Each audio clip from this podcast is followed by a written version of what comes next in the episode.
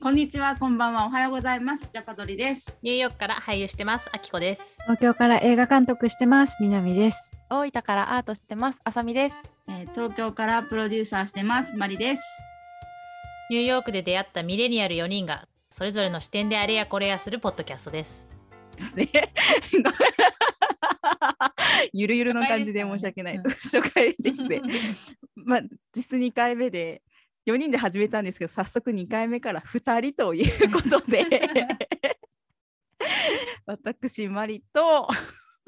私、あきこがお送り、はい、ます。させて、お送りいたします。まあ、ちょっとね、あの、ゆるゆるやっていこうということで、4人のスケジュールが合えば4人が揃い、まあ、スケジュールが合う人たちで集ってお話をしようという感じなので、こんな感じで、あ、ゆるく聞いていただければ嬉しいですね。今日のテーマは、まあ、まあ、ドドンとニューヨークで俳優になることってことで、本日、あきこさんがゲストという立ち位置で 話していただこうと思いますけど、はい、よろしくお願いします。お願いします。あきこちゃんは今もね、ニューヨーク在住でいらっしゃいますが、まあ、ざっくり、今、俳優歴ってどれくらい？俳優歴は勉強し始めてからは13、4年経ってるのかな。なんですけど、まあ、いろいろ最初の頃は、まあ、まず日本で始めて、日本で養成所に通って、その後にこっちに来て、大学院で演技の勉強を3年間したので、まあ、それを卒業して実際にこうオーディションとかし始めてからは9年かな。?9 年。すごいですね。9年気。がついたら9年経ってました。俳優ってちょっとずつちょっとずつ、なんか就職じゃないから、じゃあ、しどっかに入りました。明日からじゃああなたは俳優ですっていう称号が与えられるわけでもなく、うんうん。ちょっとずつちょっとずつ始めていくと思うんですけど、9年前のなんか、あ、自分って俳優になったんだみたいな瞬間って覚えてますか？9年前、なんかそれで言うと、やっぱりその初めて養成所の門を叩いた時が、あ、うん。俳優の道に入ったっていう感じがしたかな。その卒業してからの方が、なんか、なんとなくこうトランジションしてて、なるほど。学生だったとか勉強してたっていうところから実際にじゃあ自分はもうプロなんやっていう実感はなんかこう、今日からそんな実感っていうのはあんまりないかもしれないですね。そうなんその養成所っていうのは日本での養成所でってうんことか。なるほど、なるほど。え、ちなみになんかその、まあ、日本でその養成所通って、日本でも俳優した経験ってあるんだったっけ？日本はね、ないですね。勉強はして、もう卒業してすぐアメリカ来ちゃったので、日本の現場とかあんまり知らないですね。一回だけ、なんか一時帰国中に、たまたま、なんかミュージックビデオかなの撮影があるけど、来ないって声かけてもらって、一回だけその撮影に参加したことがあるんだけど、それだけ、うん、それぐらいしか経験ない。おーちょっとじゃあ後々多分日本と、まあ、その1回とニューヨークとの差ってかちょっと聞きたいこともあるんだけどちなみにちょっとぶっ込むけど最初にさニューヨークで俳優としてお金をもらうもらった仕事ってどんなものだったの、俳優としてっていうか、コマーシャル、広告で、写真広告だったんで、まあ、俳優としてっていうか、モデルなのかな、その仕事は。でもそれが初めてオーディションで仕事をもらえて、実際にその現場に行ってお仕事させてもらった経験ですごい嬉しかったのは覚えてるし、うん、エキサイティングですね。嬉しいよねだってね、うん。自分の才能を認められたみたいな瞬間だよね。うん。ちなみになんかちょっと今面白いなと思ったのがまあ日本もモデルさんもちろん広告に使うことあるかもしれないけどその広告に出るは俳優としての仕事じゃないっていうやっぱスタンスがあるのかな？そうですね。あんまりこうレジュメにも書かないので、結構本当に別物として考えてるかな？コマーシャルレジュメはコマーシャルレジュメで別に作ったりするんですけど、その俳優としてのレジュメとはちょっと別になるんですよね。なるほど。うんトピックがいろいろいきそうだけどさ お金のことも聞きたかったけど今レジュメって聞いたんでうんちょっと基礎から言った方がいいのかなその。俳優としての道具みたいなとこかな。なんかその、まあ、日本にいてハリウッドの映画に出たいとかニューヨークでちょっと活躍したいっていう人たちがあそうなんだって思えるようなことってなったらやっぱり俳優としてどういう道具を揃えてるかツールを揃えてるかってことで、まあ、レジュメときっとヘッドショットいわゆる写真が必要なのかなと思うんだけどレジュメってちなみにどんなものがあるんですかね？どんなものがある、まあ、俳優としてのレジュメが1個基本的にあるっていう感じでそこにカテゴリー分けして映像の仕事だったり舞台の仕事両方同じレジュメに載せてるかな。あとで education。どこで勉強したとかどういうトレーニングを受けてるかとか、うんうん。日本と違うなって思うのは年齢は書かない。ああなるほど。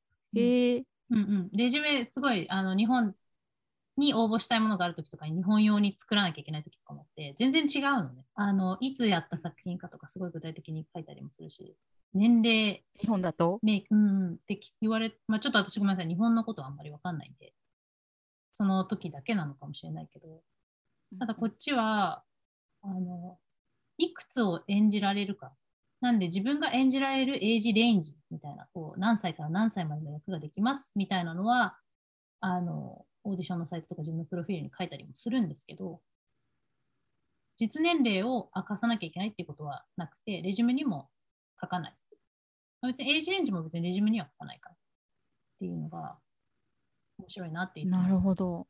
面白いね。確かに、日本って実年齢でなんていうのソートアウトというか選別される傾向にあるので、うん。へえ面白いね。写真で判断するのかなアメリカの場合は。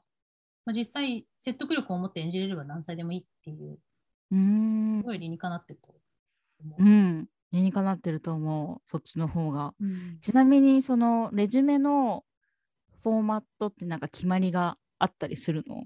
なんかある程度、でも結構それぞれなんか自分なりのフォーマットを持ってる気はするけど、基本的には作品名、そのどんな役をやったか、監督の名前、あとプロダクションカンパニーとかを並べていくっていう感じ。なんかあんまりこの何年何月にこの作品みたいなのは書かないかも。もう本当作品名とかを並べていく。じゃあなんかなんだろう飾りをこうフレームをつけてとかそういうのやってるとかそういうことじゃないんだもうベーシックな情報だけ乗っけてみたいな。うんそうしてる。でもちょっと他の人のうんうん。レジュメの形式をじっくり見るってあんまりないから、ね。あ大体みんなそういう感じだけど、それぞれちょっとずつ。私は卒業するときにテンプレートをもらって、うんうん。自分の言ってたプログラムで。なんでそれに沿ってずっと使ってるけど、多分ちょっと違うテンプレを使ってる人もいると思います。そうだよねきっとね。なんかレジュメだけでも掘ってったらいっぱい出てきそうなんだけどね。うん。私も作ってたなと思いながら。うん。えちなみにあとそうだね。ヘッドショット？うん。それもなんかまあもちろん絶対必要なツールだと思うんだけどうん。どれくらいの頻度でヘッドショットってアップデートするの？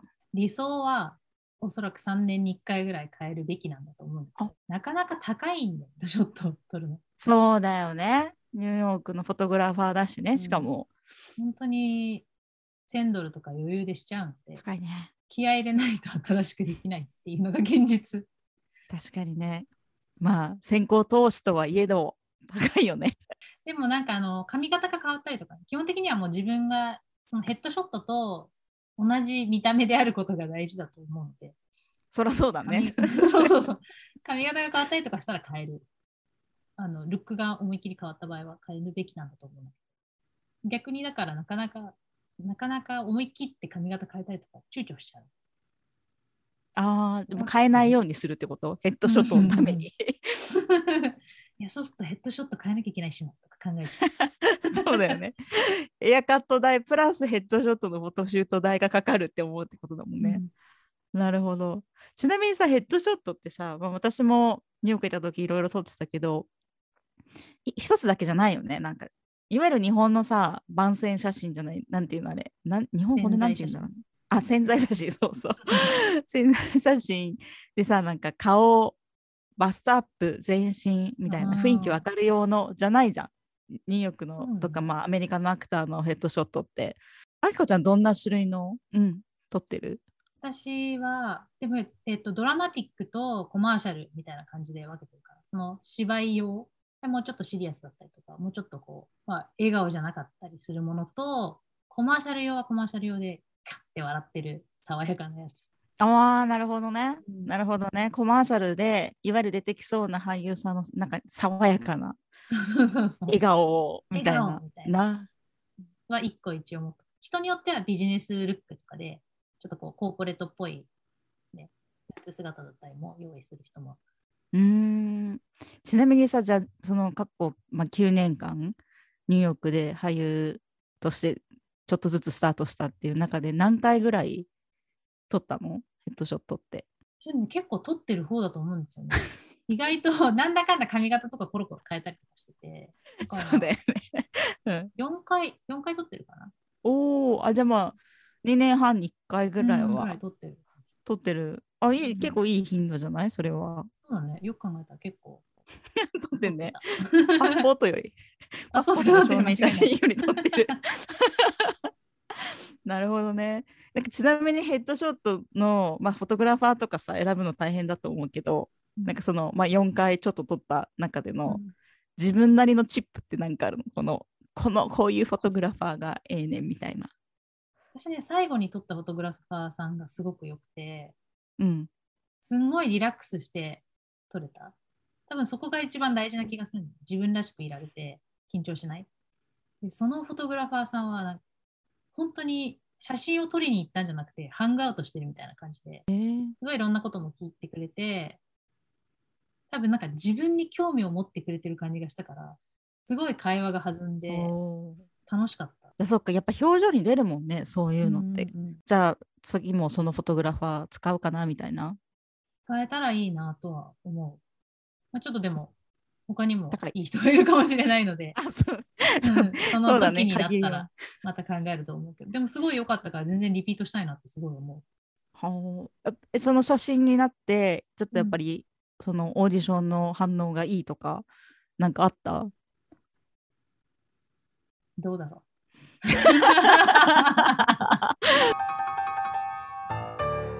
ね、でも髪が思いっきり自分の中で変わって、前までボブみたいな長めだったのが思いっきりショートになって、で、ショートになったからその新しいヘッドショットを撮ったっていうのがあって、で割とその来るオーディションの役とかはちょっと変わったかもしれないですね。かうん、なんか、プロレスラーとか。めっちゃなん聞きたいそれ。かちょっとやっぱショートで、なんか、うん。あなんかイメージ変わるんやってすごい思ったのはあとなんかその性別不問な感じの不問？性別不明な感じ？中性的な？はいはいはい。中性的な役とか。うんうん。うんうん。えー、なるほどね。それは何？あきこちゃんとしては俳優としてのいい方向性かなって思う？そうだね。なんかもうちょっと自分に正直にっていうか。なんかそれってうんうん多分でも英語でお芝居をするときにうんうん。自分の声のトーンが変わったりとかもする。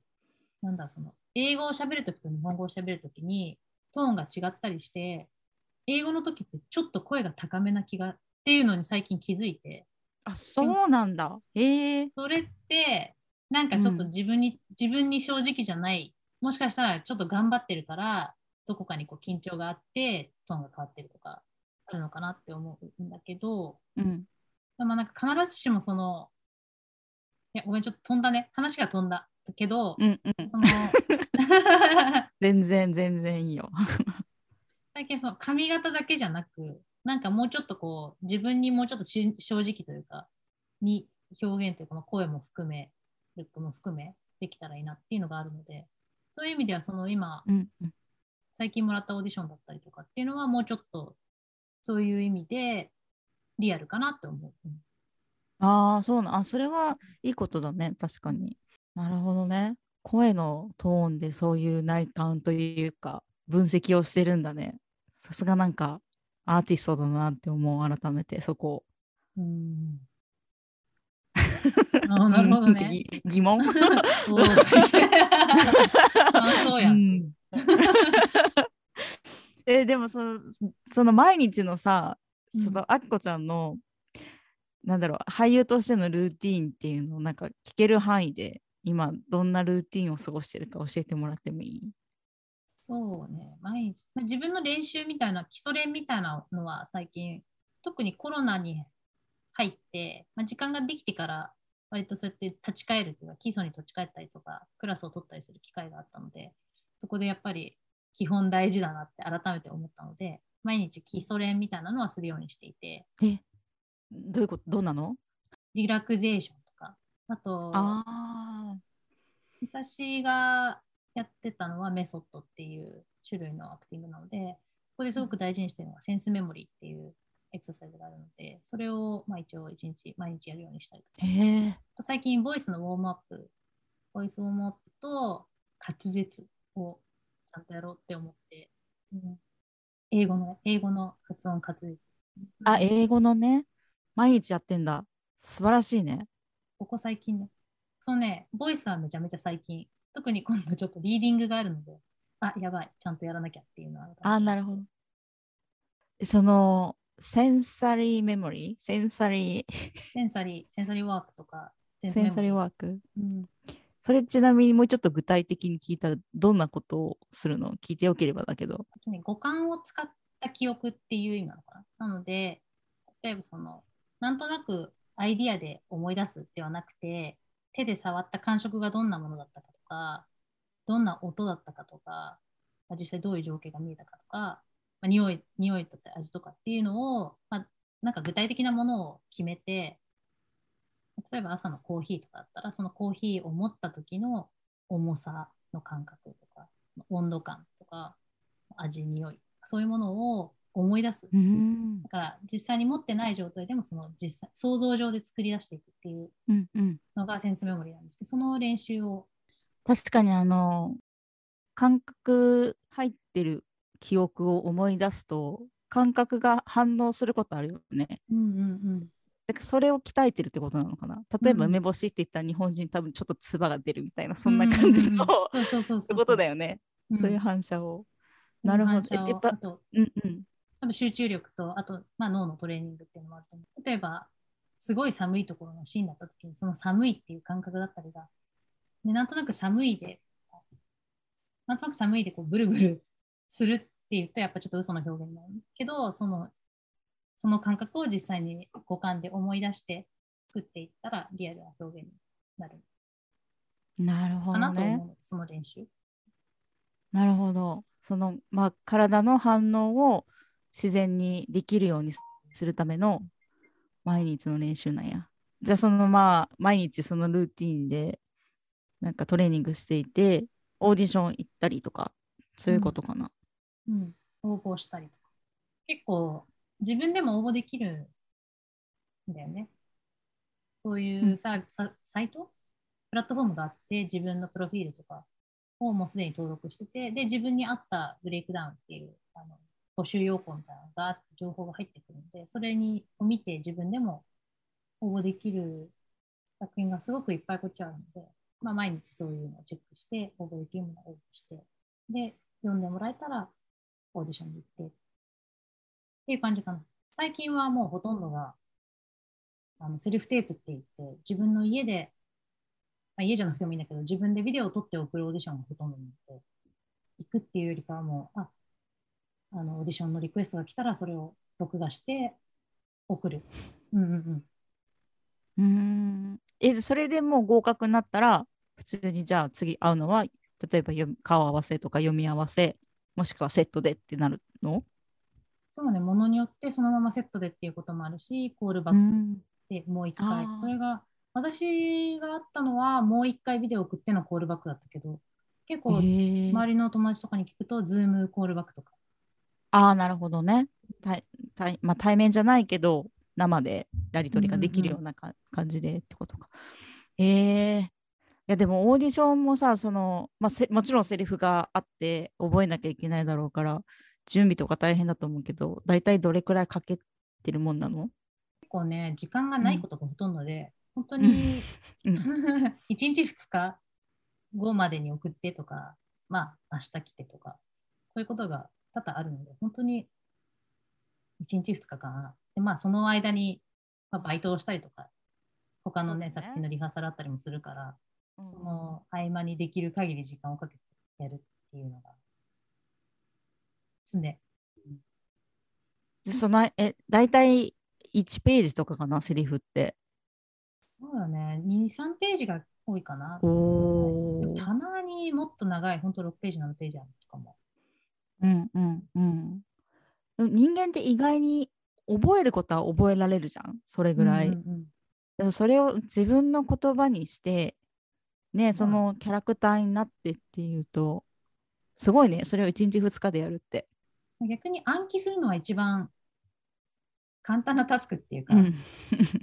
そう。覚えるのはもうその、ね、頑張ればできるから、あとはなんかどうやってその役をつかむかっていうのが、ね、チャレンジなんですね。そっか1日2日でだから言ってしまえば一人の人生をね役役作るってことだから、まいこちゃんがさっき言ったみたいに毎日トレーニングをするって大事なんだね。1日2日で全部やってしまおうって無理じゃん。い 一からじゃあセンサリーをみたいな。確かにね、確かにね。日々のトレーニングが大事だなって本当最近思う。いや本当にあのーまあ、日本帰ってきて現場入るようになってさそのカメラの人とか録音の人も職人だなと思うけど改めてそのニューヨークで活躍してる活動してるあきこちゃんの話を聞くと俳優も職人だしまあそうあるべきだよねってちょっと改めて思った今。ということでなんかあっという間に時間が経ってしまってなんか触りだけ俳優ニューヨークで俳優になることってことで聞いたんですけどまあおいおいあこちゃんはずっといるので レギュラーメンバーなんですおいおいいろんなトピックでちょっと、深掘りしていって。うん、深掘りをお願いします。それでは2回目東京からマリとニューヨークからアキコが。お送りしまし。お送りしままた次回来週かなはいありがとうございますありがとうございます。ジャパダリ